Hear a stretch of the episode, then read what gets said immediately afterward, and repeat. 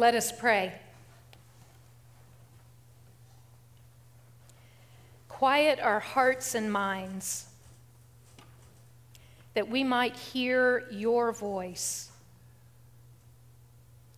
And hold me up, God, that I might lift you up. Amen. So, today is the fourth and final week of our current worship series. It's a new year. Now what? At a time of year when many of us are reflecting on the past year and looking towards the new, and maybe discovering that our New Year's resolutions, at least the typical New Year's resolutions that we ascribe to, um, are lacking. Maybe they're not fulfilling all that we had hoped that they would. We've been exploring as a community a lesser known book of the Bible, Ecclesiastes, in search of meaning and purpose for our lives. I want you to remember that the writer of the book of Ecclesiastes is named Kohelet, which means teacher, and he writes from the perspective of someone who has seen and done and has it all. In fact, he purports to be King Solomon. And as someone who has seen and done and had it all, this person has come to the conclusion, a very cynical conclusion, that all is vanity, fleeting, futile, a chasing after wind. To recap just briefly, in week one, we chased after justice, wondering with Kohelet why life isn't fair. I mean, it seems that no matter who you are or how you live, we all come to the same end. Everyone dies. So, what's the point? And we came to the conclusion or arrived at our first resolution, which was to be present to God's presence. Instead of comparing our lives to others or worrying about the future, we, we decided we would remain in the present, where we learned we are most likely to encounter God, who is the eternal one. Ecclesiastes in chapter 3, verse 11 said, God has made everything fitting in its time, but has also placed eternity in our hearts. And then C.S. Lewis expounds upon that notion in his Screwtape letters when he points out that the present is the point at which time touches eternity. Then, week two, we chased after pleasure, and we discovered that pleasure is also fleeting. And the pursuit of pleasure can, in fact, sabotage our happiness. And we arrived at resolution number two that we would seek the giver of all pleasure rather than pleasure. As a prayer practice, we thought we would ask ourselves, as a way of examining ourselves on a daily basis, do you seek pleasure or the giver of all pleasure? We learned in Ecclesiastes 2 24 to 25 that a person can do nothing better than to eat and drink and find satisfaction in their toil. This, too, I see, is from the hand of God. For without God, who can eat? Who can find enjoyment? And then last week, with Kurt's help, we chased after success and learned that success, as we often think of it, can rob us of contentment as we continually strive for more more money, more power, more esteem. So, resolution three was that we would practice contentment through gratitude. We do this by redefining what we mean by success and reevaluating our priorities and giving thanks for all that we already have and are and do. Ecclesiastes 4 6 said, Better one handful with tranquility than two handfuls with toil and chasing after the wind. So, be present to God, seek the giver of pleasure, practice contentment through gratitude. Based on the conclusions of the past three weeks, it might be easy to conclude that a search for the spiritual is the best way that we can find fulfillment in life. Well, yes and no. Why? Because there's a big difference between seeking spirituality or seeking God and finding God. And our understanding of the relationship between those two could affect our experience of and depth at which we have contentment, or fulfillment. A dictionary definition of spirituality includes a range of ideas from something that belongs to and is ordered or organized by an institution like church, to a personal propensity toward religion, to an experience of, quote, being spiritual. Psychology today notes that spirituality means different things to different people. For some, it's primarily about a belief in God and active participation in organized religion. That describes us to some degree. Or two, for others, it's about non religious experiences that help them get in touch with their spiritual selves through practices like quiet reflection, time in nature, private prayer, yoga, or meditation. That also describes us to some degree. I don't know that they're mutually exclusive. However, psychology today notes that many people now identify as spiritual but not religious. They point out what church also knows that, at least in industrialized countries, fewer and fewer adults are identifying as religious, while those who identify as spiritual have remained steady or begun to increase. The church often bemoans this fact as the institution experiences decline and growth. But I wonder if maybe we have something to learn from this trend, something that Kohelet seems to understand. Listen to what the teacher has to say to us today. This is a reading from Ecclesiastes, the chapter, this is the fifth chapter, the first and second verses. Guard your steps when you go to the house of God. Go near to listen rather than to offer the sacrifice of fools who do not know that they do wrong. Do not be quick with your mouth. Do not be hasty in your heart to utter anything before God. God is in heaven, and you are on earth, so let your words be few. Kohelet warns against the hollow, outward observance of religion. And he's not alone. This theme runs throughout Scripture. In 1 Samuel, we hear from Samuel when he says, Has the Lord as great delight in burnt offerings and sacrifices as in obedience to the voice of the Lord? Surely to obey is better than to sacrifice. And then in Proverbs 15:8 we hear, "The sacrifice of the wicked is an abomination to the Lord, but the prayer of the upright is God's delight." Jeremiah 7 22 to 23 reminds Israel For in the day that I brought your ancestors out of the land of Egypt, God says, I did not speak to them or command them concerning burnt offerings or sacrifices, but this command I gave them.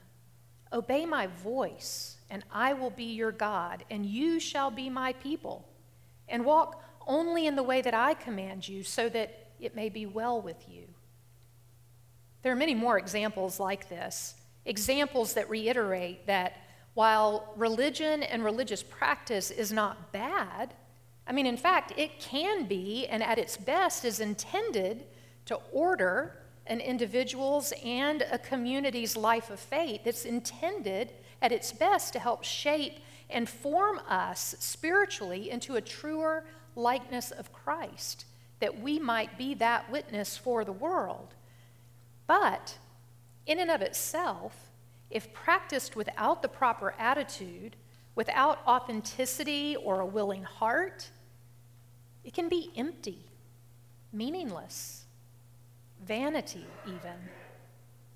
Kohelet speaks in particular of the vanity of speech. Watch your step, he warns, when you enter into the house of God. Go near to listen do not be quick with your mouth. Let your words be few. Spirituality, and we all know this, but spirituality is about seeking the heart of God, seeking to know God. And the appropriate posture or attitude in this seeking is one of wonder and humility realizing that our seeking it's rather audacious. I mean, we seek to know the unknowable.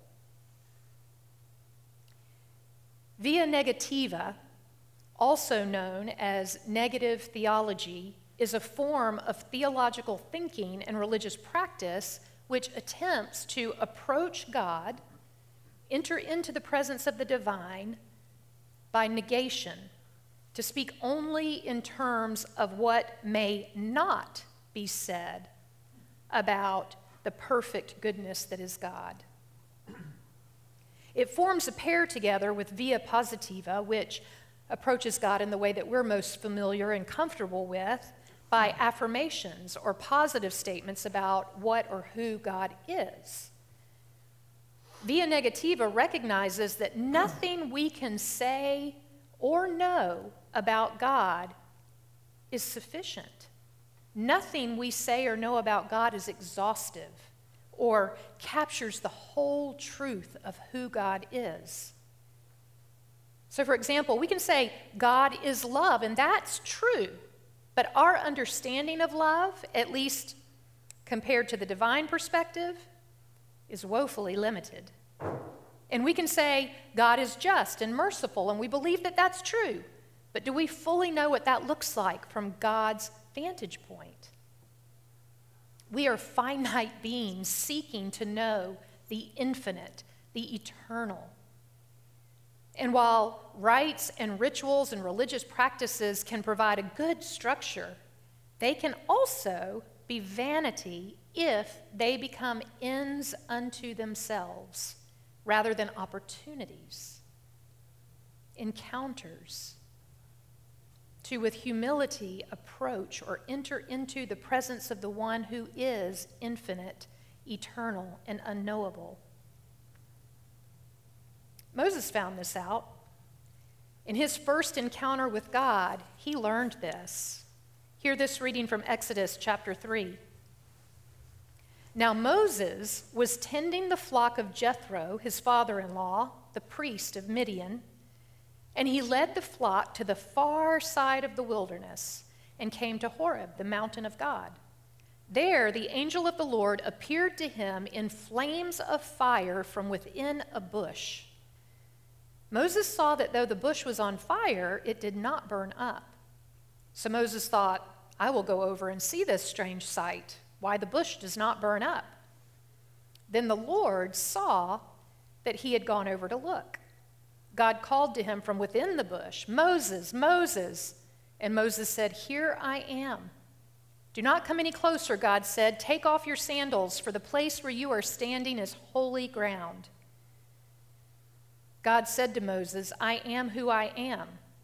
This is what you are to say to the Israelites I am has sent me to you. So there's a lot to unpack in this short little scripture about who God is and how we are to approach God. First, starts out by saying Moses was on the far side of the wilderness.